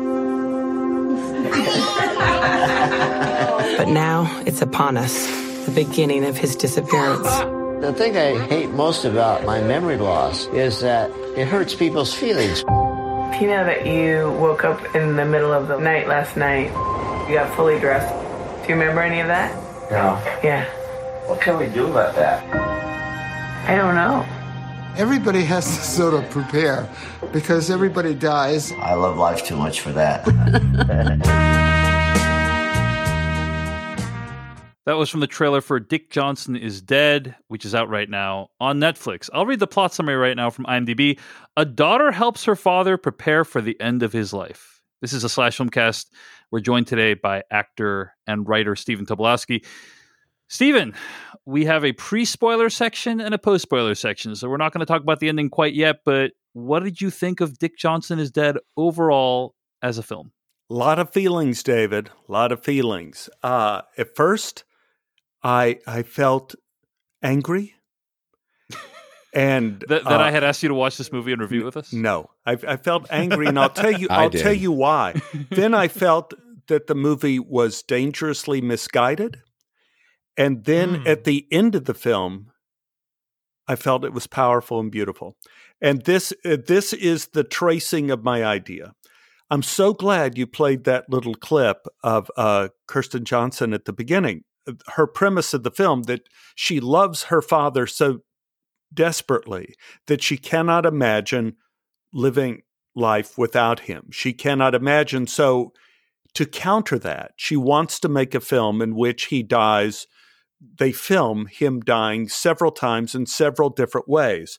And the only conclusion I could make at the beginning of this film was that in doing so, she would inure herself to the actual death of her father. That that was the goal. The goal was I will be able to experience his death in little doses so that when his actual disappearance happens, I will be able to survive this. So the film is for her to help her mm. survival. And I'm sitting here watching the film, getting angry, and I'm thinking, that isn't a real, that isn't going to happen. Because when you make a film about someone dying, you don't get the experience of that person dying. You get the experience of making a film with that person. It's a it's an experience of making a film, not an experience of death. And then that led to my second thought is that what what Kirsten says at the beginning is that the idea of losing Dick Johnson, her father, would be so overwhelming it would not be bearable. And I have to say, after meeting Dick Johnson in this movie, I could see why she would say that. Yeah. This is an absolutely remarkable man. And and the film is worth seeing for how remarkable this person is. I began to wonder is the purpose of losing someone that we love so dearly it's going to lead to our grief is this something we want to not have and i felt like it was part of the protective class syndrome of what we call the snowflake society of like i don't want to feel this powerful emotion but i was wrong but i i feel as I was watching the film, I had these thoughts come together in my head that grief is extraordinarily important. That her premise of making this film to diminish her grief, even though the film couldn't possibly do that and won't do that, is misguided in that grief is a gift to us. It's a gift that tells us how much we valued something because David, I think back at our podcast, uh, the show of my mother when she passed away, and I was lucky enough to be there the last 24 hours of her life. And that grief has gotten to where I can get through the day, but it hasn't left me. But that grief reminds me every day of how important this person was in my life. I don't want to diminish that grief. And now we get to the last part of my review, and that is the wonder of this film. And that I think this film wasn't bear me hear me out on this a little bit. This film was not Kirsten Johnson making a film about her father dying so she could get through it. It was her father, Dick Johnson, agreeing to do this movie so he could be with his daughter as he approaches the end of his life. It was his gift to her. It's his film, not hers.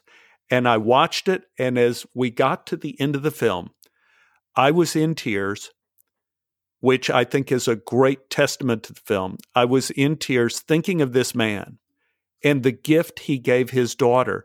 Because, David, let me ask you this. Let me open it up to all, all of you guys. What is the one thing we have in common with mice, that we have in common with cats, that we have in, com- in common with tigers? We're all we're all mammals. Yes, and as Whis- mammals, whiskers. What do we get? as mammals, what do we get? What has nature endowed us with? I'll cut to the chase. Mor- Binocular mortality? vision. I'll tell you, one billion heartbeats. Hmm. As a whole, the mammal Yeah. gets one billion heartbeats. So if you want to take a lot of coke, a lot of speed, have at it, guys. What you're doing is really shortening your life. You're using up those heartbeats. Dick Johnson dedicates so many of those heartbeats to his daughter. And it I found the notion of it beautiful and crushing, and he is a very special person. And uh, it was good to get to know him.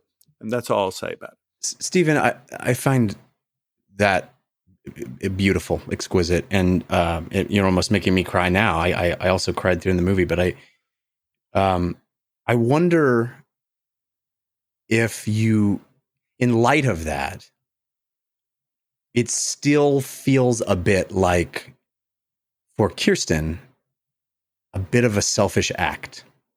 Exactly. No, I agree. Yeah, That- because it is what- it is a generous a generous thing that her father does, and she just takes. She just takes.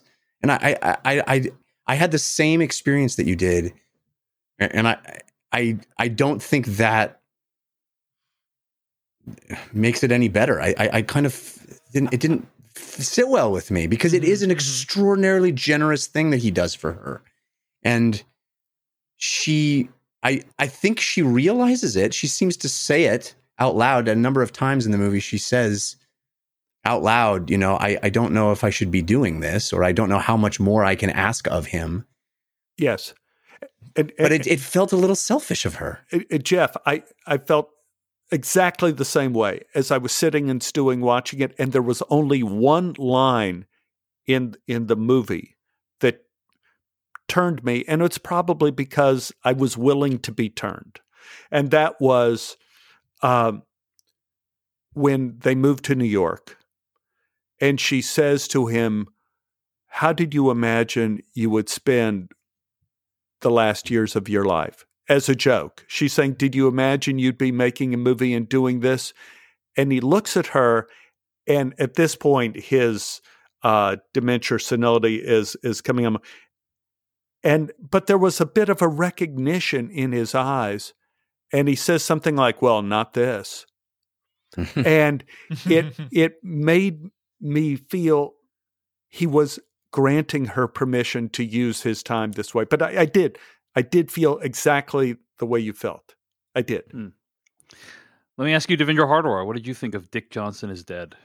I don't think uh you know, you know Dave, during your wedding, I followed Stephen's speech about you um and your wife. It's happening again. It's happening again. Yeah. One does not follow Stephen Tobolowsky. One does not simply follow Stephen Tobolowsky Yes, on giving exactly. a speech. Um, but yes, everything I, I think Stephen put it very well. But I, I found this movie to be, yeah, kind of an infuriating thing to watch at the beginning because you're like, what are you what are you doing to your father, lady? Who is he is he capable of you know actually acknowledging what's happening here? I think at the beginning, yes. He like he he had his his wits about him. But I think towards the end, it, it's sort of like, are you taking advantage of this guy who does who may not know exactly what's going on or why these things are going on. But I think by the end, you start to realize, like, yes, this is even even if he is not fully aware of what's happening, his initial, you know, approval of it, um, his joy for doing something for his daughter, it, it does feel like the ultimate, you know, selfless act. It is him putting It's his quality his- time for them. yeah, it's quality Yes. time. This is what his daughter does. His daughter lives in a one bedroom, you know, apartment in New York where he has a giant house outside of Seattle by by one, one of the lakes, it looks like, or something. You know, he is downsizing his life to go be near his daughter and his grandkids. And it's just it's a selfless act in a way to to make this movie because he realizes you know kirsten johnson like she she is a renowned um you know documentarian she she shoots for uh, all sorts of uh i believe she shoots for alex gibney she she shoots She's for in the you know, Criterion collection. yeah you know, yeah point. yeah she's she's a known person um but this is also what she does you know she explores emotion and humanity through her work through her camera and i don't know if i were this guy first of all i just want to say w- what a mensch like just what a what a great guy i want to be this guy like this guy uh, Yeah. I, you know, I have a two year old, almost two year old now, and I'm like, how, what kind of father should I be or should I be aspiring to? It's like this guy, this guy who is so open hearted and so, you know, giving to his daughter. Um, well, also like clearly having like a, a lot of people whose lives he's impacted uh, in, in a positive way. I want to be this guy. So this movie is making me feel many things. I, I think it is an ultimate tribute. It ends up being a tribute to Dick Johnson. Um, it's a gift from him to his daughter. But hey, guys, like I just mentioned too, um, everybody knows I moved from New York down to Georgia, you know, at the end of June, and there were a lot of things going on because of that. Part of that was COVID. Part of it was just it, New York is not a great place to be with a, with a toddler, um, especially even even if we had a decently sized apartment, we still had to share a bedroom with the baby, which is not great, especially once she starts to like get older and needs her own space. So we were looking at Georgia for a while and we were trying to figure out like when should we make this move? Maybe in the next year, maybe in the next few years. Everything started happening. We're like, okay, let's accelerate this. But a big part of this move was also to be closer to my parents who I've lived apart from, you know, for the past 20 years. And this is true for you know anybody who goes off to college or wherever. There's a point where you step away from the nest and there's a point where you come back. And it was a decided it was a deliberate choice for us to come back to spend time with my parents and for my parents to get to know my daughter Sophia, you know, at this young precious age, which if we were in New York, they'd only see her a couple times a year. So I was thinking about all of that. I was thinking about, you know, the time with our parents and our loved ones is precious. And how can we how can we celebrate that? How can we like, you know, really cherish that? And this movie this movie, it's not just the movie. I think the movie is really about the move for of Dick Johnson moving from, you know, Seattle to New York because that is it's a cross country move. He had to downsize a lot. He had to fit in into a one bedroom apartment with his daughter. And um, you know, I lived in New York for a long time, and you you do some creative things to start to fit into you know New York apartments. It looks like they were in the West Village there, like looking at the landmarks and everything. So yeah, those apartments are expensive. They're not very big. So clearly, he took like the bedroom, and his you know Kirsten Johnson was probably sleeping in what was essentially the living room. And convenient enough, it's a great like New York thing too, where the fathers of her children live next door. They're her friends. It looks like um, it's a it's a great setup because the kids can be in their own space, and you know you'd have to share the apartment. But that act of him coming over, i i this is really a way of documenting him, you know, bringing his uh, changing his life completely to be near his daughter, you know, during these end days, and that's just something I've been thinking about, given Yeah. Given the major change I had to make too for you know to, to bring my daughter closer to my family.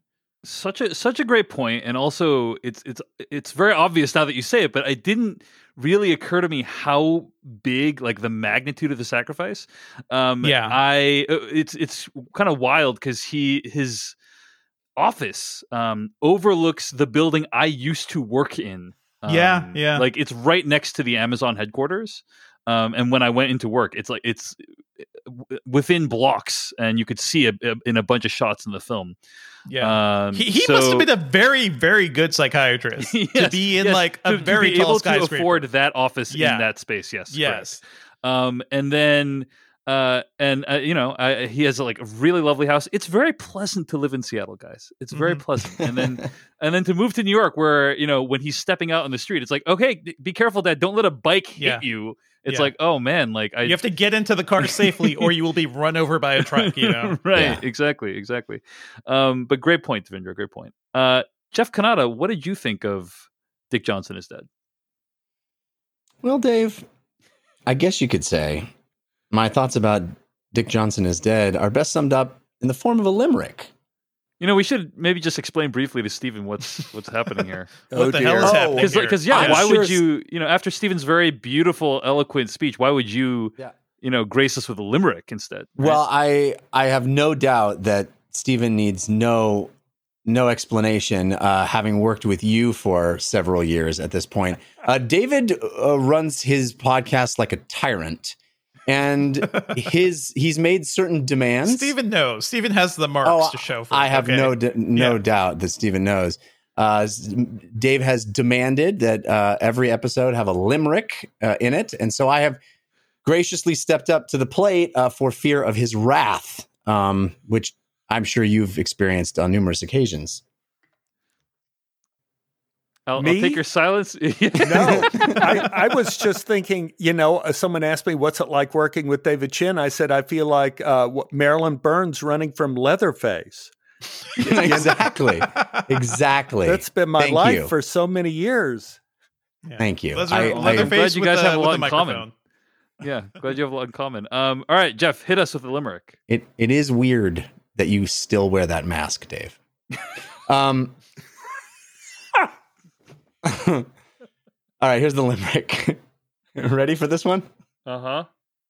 Hey, Dave, we're all going to die. and this film is one woman's goodbye. It's heartbreaking and sweet, but feels incomplete. And its methods left me wondering why. Oh, that, that- that's Wow. a thinker. It's a thinker, Jeff. Enigmatic.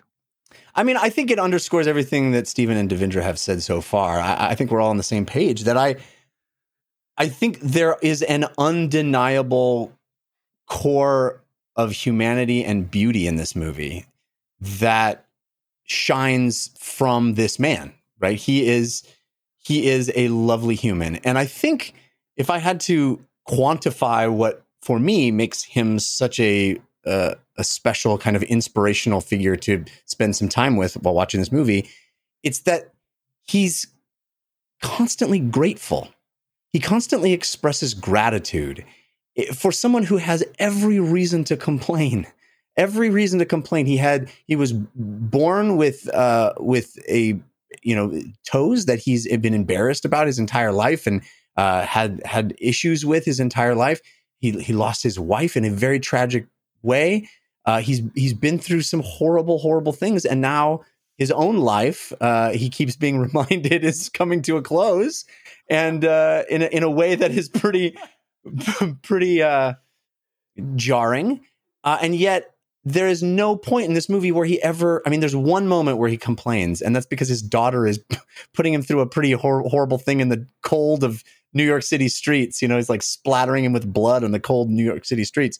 It's the only time he ever, and even then he's just like, you know, this is kind of bad. I don't know if I want to do this anymore. You know, uh, the the uh, it, it's it's beautiful. It is a beautiful thing to to spend some time with him to see this family. It's it's heart wrenching uh, to come to terms with this idea of memory loss. There is a brief section where we see video of his wife who suffered from Alzheimer's. That I, I mean, that moment I had to turn away from the screen. I was so devastated by it. Um, and so the movie has these powerful, heart wrenching, this spine of of of real beauty and and heartbreak. But I also I kind of feel like there's a half an hour at least of this movie that just felt like spinning its wheels and and filler and this kind of self-indulgent flights of fancy that didn't didn't add anything to it. I I I, understand and agree with what Stephen said about uh, it being an exercise for the filmmaker to try to deal with her own impending grief. Uh, but I don't understand its function to the viewer, right? I it, it didn't serve me any any as the viewer, and I, I just I didn't get much out of these constant, you know, sketches and mock-ups of different ways that he might die, and I don't know. It it, it didn't it didn't make me look death in the face any more than just having a conversation with this man did right? It didn't it didn't work uh, functionally for me. Um and you know i've brought up on the show before this book uh the denial of death by uh, Ern- ernest becker um it's a book that really affected me um and i think you know in, in a lot of ways part of what it is to be human is to just deny the fact that we're all going to die and this movie is about the fact that we're all going to die. We are all going to die. It's hard, especially right now at, with the world as dark and depressing as it as it seems to be all the time to watch a movie wh- where you're reminded of that. But seeing it through the lens of this man who seems to have gratitude all the time is a reminder that that can be a beautiful thing too right? And and I think Stephen spoke to it so eloquently. This Uh, idea Jeff, of grief. Let me, let me ask you this, because I I I got the feeling watching the movie that it's a little like they asked the fellow, "How do you carve an elephant?" I take a block of stone and cut out everything that doesn't look like an elephant. Yeah, right. yeah. I got the feeling that the film started to be one thing Yeah. that she was Yeah. going to do like all Mm. these death kind of things. And then we jump in time and he began to lose his memory. And she probably had already filmed some of the fantasy sequence based on her beginning idea, but then it became a different film about dementia and all of that. And did you get the idea that there was a shift in the narrative, you know, a few, you know, a third of the way through the movie or half of the way Mm. through the movie? I, I think that's probably. I, I didn't think of it in those terms until you just said it, but that sounds that sounds like a good reading of of the movie. And I'm just much more interested in what that second movie is. Yeah. Right? I Yeah, think yeah. that second movie is a more honest, beautiful, sort of simple. I mean, th- the scene where he goes and finds his like high school fling is to me s- more powerful than any of those flights of fancy Mhm, sequences. It's so much. It it says everything that those want to say in a more real human way, and and. I'm not, uh, you know, I'm not opposed to uh, artistic interpretation or or that kind of abstraction. I just got done in the previous segment uh, going on and on about how I love abstraction and, and magical thinking and all that stuff. It for for this movie, it just as a documentary, I just felt like I just want to spend more time with this guy and kind of see how he ticks and and live in the truth of it rather than all of the all of the putting on of things. You know. Yes. Let me uh, say a couple things, and then I want to get the spoilers on this movie. But first of all, I just want to say, you know, uh, guys, we've been making this podcast together for many years, and um, there's times when it's easier than other times, um, and times when it's challenging. But I just want to say thanks for being game for watching this movie, because you know it's not a slam dunk that during a pandemic, uh, you know, I, I think it's certainly an interesting movie. We- We're having an interesting Mhm. conversation about it, but it's like Well, obviously very especially after some of the uh, the other movies we, we Yes, got away and from. then- I think And that's then the, the, thing. dude, the dude texts us and goes, "Let's watch this next." Let's watch Possessor. I was like, "You have got to be kidding me, David."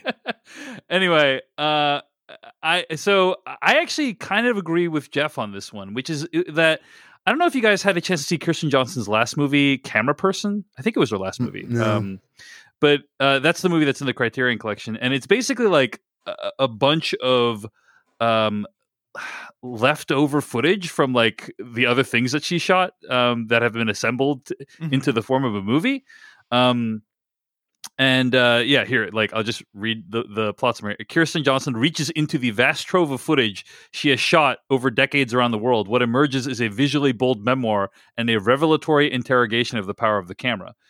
And I, j- with that movie and this movie, she's obviously super talented as a uh, cinematographer and as a documentarian.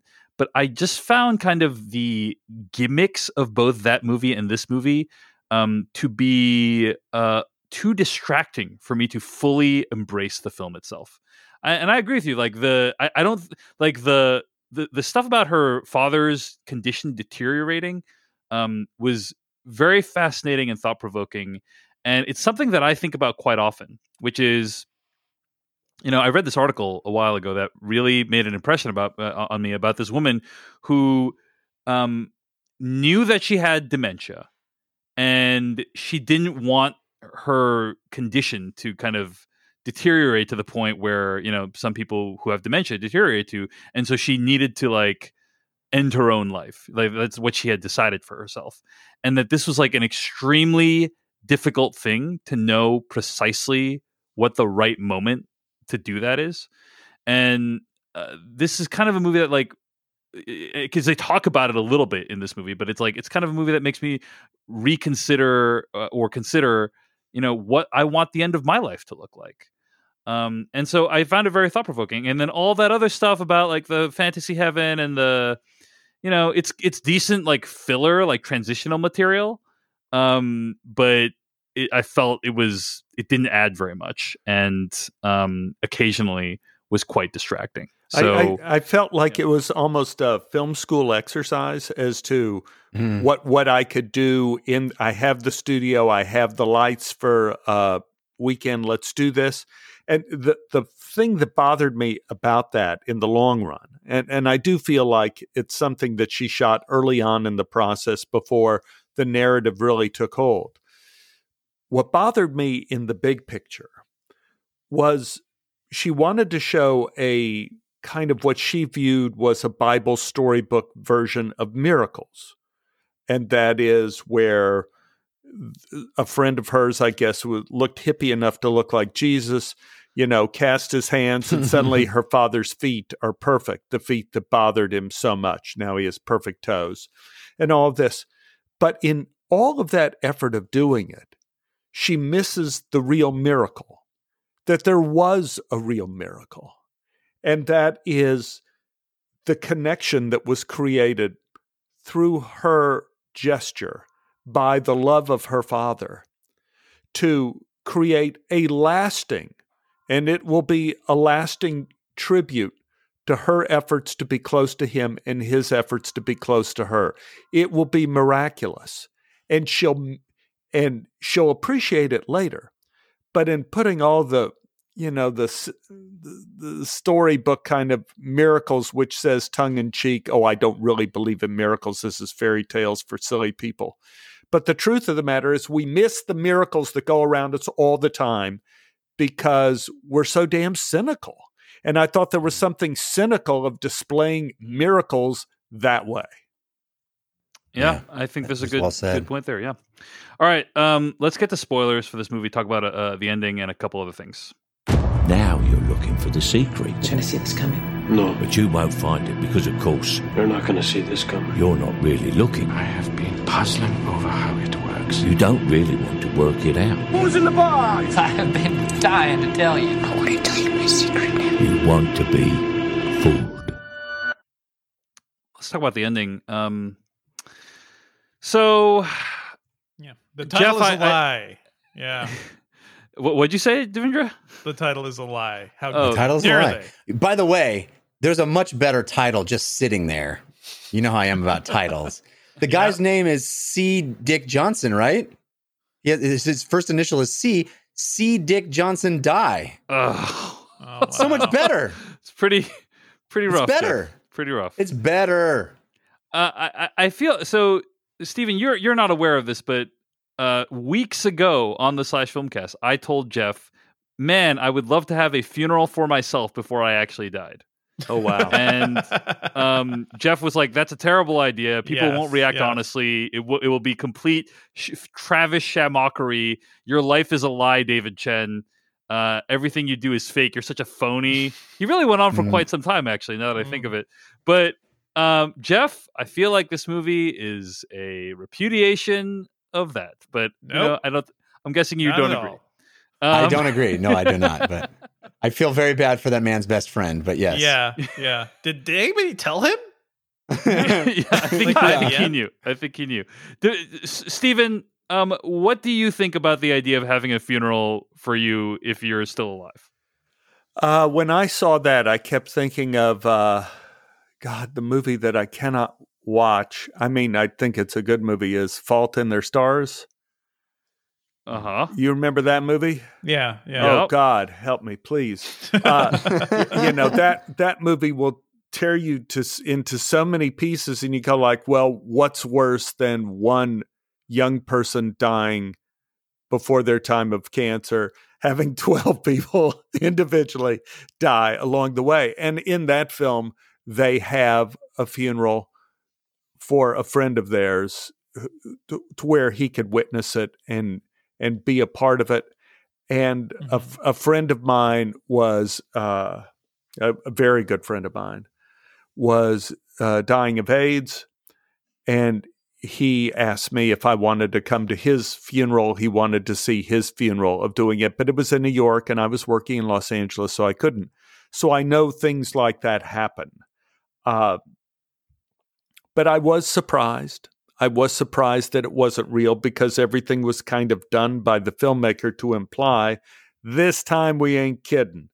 So, uh, you know, fool me once, shame on me. fool, me, fool me twice, shame on you. Yeah.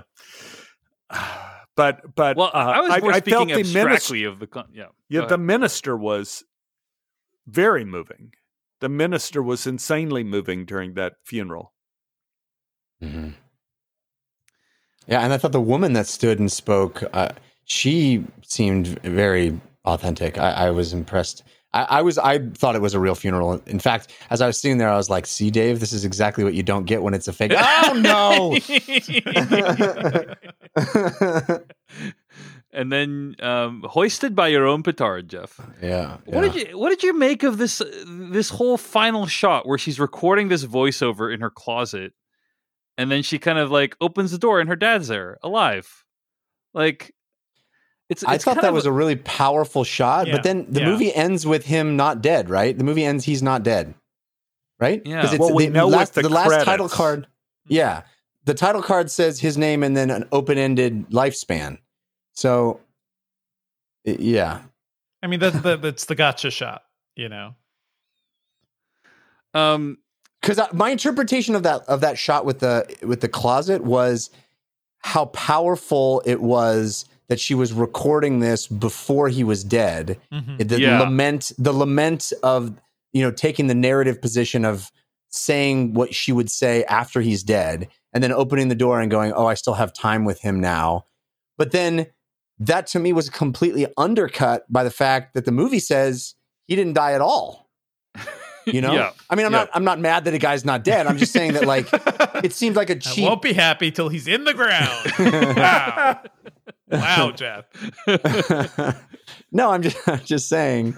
I, I think that's why the title would be Put better him in the if it body was, bag. if it was "See Dick Johnson Die." Is a better is a better title because he isn't dead. He you do see him die, but he isn't dead. I think it's a better title. Anyway, Yeah. um, but yeah, I, I thought that that flourish was undercut by the fact that like it was she wasn't purposefully recording that before he was dead. I mean, I guess she was, but he also just like the whole premise is a lie. Like the whole premise is a is a bit of a Yeah. premature. I, I do think there's this meta. There's this meta con like uh, the camera person and this movie. I think both comment on the concept of filmmaking, right? yeah, And um, I, I think she's showing you all this stuff to con to comment on, like, hey, there's kind of this artifice, but also that like. i that that the act of creation, you know, there's a speech that Leonardo DiCaprio gives in Inception about how like your brain like creates um, at the same time as it's experiencing when you're dreaming, Mm-hmm. right? And it it almost feels like something similar to that, where like uh, the act of filmmaking is kind of like she's she's in a closet narrating these thoughts that she she might have had them in some form, but they don't really become crystallized until you're actually making it into a film. And it's almost like this idea of like I'm being super meta here, but this idea that like Mm-hmm. the the medium becomes the message in some way, you know. Anyway, that's yeah, but that's kind of, I mean, yeah. she literally shows us that very manipulative scene in the ambulance. She starts it with a black screen and the date. You that's know, pretty, there- there's that's pretty infuriating. It is. Yeah. it is. It is, It's, it's it's a thing that happened, but yeah, it's definitely manipulative. Yeah. It's an absolutely manipulated moment. There's no ambiguity of what that is intended to imply, right? Mm-hmm. So she she doesn't earn that. It, it, she just manipulates you into thinking he's dead, right? It's I don't know.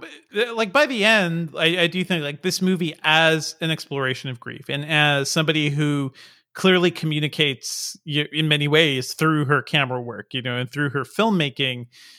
I don't know. I didn't feel angry about it. I felt like, oh well, I am so glad he was alive to see her finish this, you know, and I hope he he got to see the final movie and everything because that's like that's a big thing. I, this movie would land differently, certainly, if he had died before all this.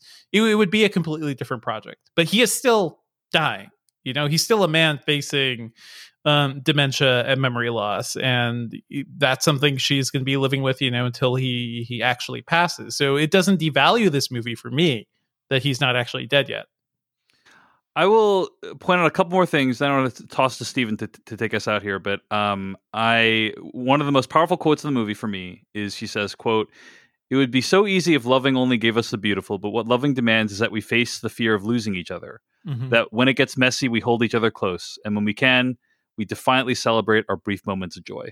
End quote. And um, at its best, at its best, the movie kind of reminds me of that. Right? It, it Mhm. brings that out and uh, for that I'm grateful. So overall, I still I still ended up liking the movie. Can I can I say Um, one more thing before you yeah. pass it to Stephen? Go ahead. Uh, th- just one quick moment I wanted to highlight that was very powerful to me because it was real. Uh, is we're watching that cake scene, and then right at the end it says "in loving memory of this woman." Yeah, and you just go, Yes. "Oh, death is death is everywhere in this." You know, it's like it's it's this it's hovering over everything. The the other thing I wanted to mention, you guys, I, I love the dialogue you had about this. Uh, you know, Stephen, your opening there um, about this movie, and it reminded me a lot of the Giving Tree. You know, the Shel Silverstein, Mm-hmm. and the Giving Tree is a metaphor for parenting, right?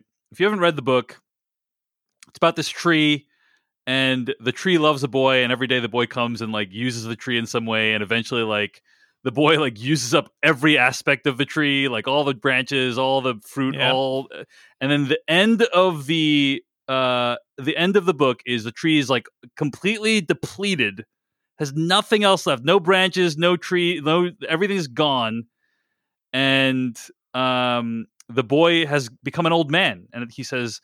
I don't need very much now, said the boy, just a quiet place to sit and rest. I am very tired. Well, said the tree, straightening herself up as much as she could.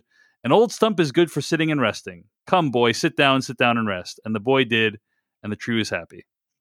And it's a metaphor for parenting and how, like, you basically give everything you have until the very end. And uh, that's kind of what this movie is. It's a depiction of this father giving everything he can until the very end. So, Mhm. uh, Stephen, Yes. closing thoughts on the movie, the ending, anything else? Yeah, closing thoughts. I just, you know, we just went through our high holy days in Judaism, uh, Rosh Hashanah and Yom Kippur.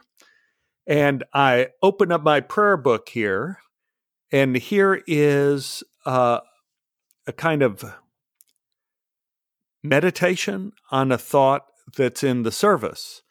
And that is in the Bible, God is described as remembering far more often than are humans.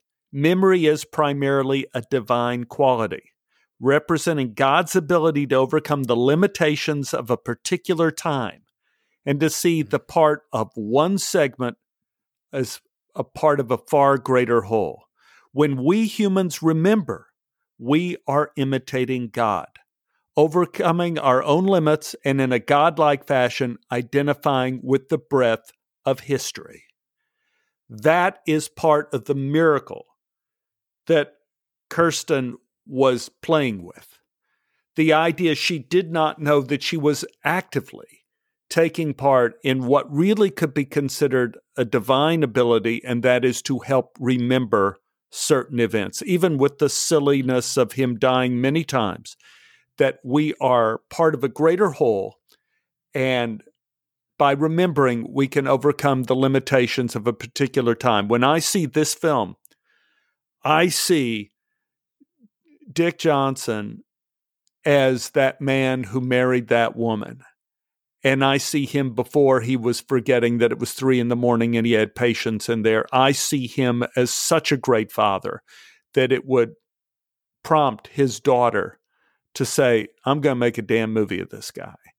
And so I think there was something quite accidentally divine about this uh, that I found touching. Awesome. Well, Stephen, thanks so much for sharing um, your thoughts on the movie with us. It's been very uh, moving and emotional for me to hear you guys talk about it. I have to say. Um, be sure to check out Stephen at uh, the Tobolowsky Files podcast and also on One Day at a Time. Uh, and also find more episodes of this podcast at slashfilmcast.com. Email us at slashfilmcast at gmail.com. Our theme song comes from adamwarrock.com. Our spoiler bumper comes from YouTuber and filmmaker Kyle Hillinger. Check out his YouTube channel. And also, our weekly plugs music comes from Noah Ross and Thomas Medina. Next week, so help me, we will be reviewing Ted Lasso. We, n- we will make everybody watch 10 episodes Neither- of Ted Lasso and change our minds at the last neither rain nor shine shall stop us from watching Ted Lasso. If if we don't review Ted Lasso next week, I'm quitting the podcast. really is where we're at. Okay. Neither rain Ted nor Lasso's- shine nor COVID 19 will stop you. yeah. Ted Lasso is well, don't go that far, Devindra, but Ted Lasso is the review for next week's episode of the podcast. Until then, thanks for listening, and we'll see you next week on the Slash.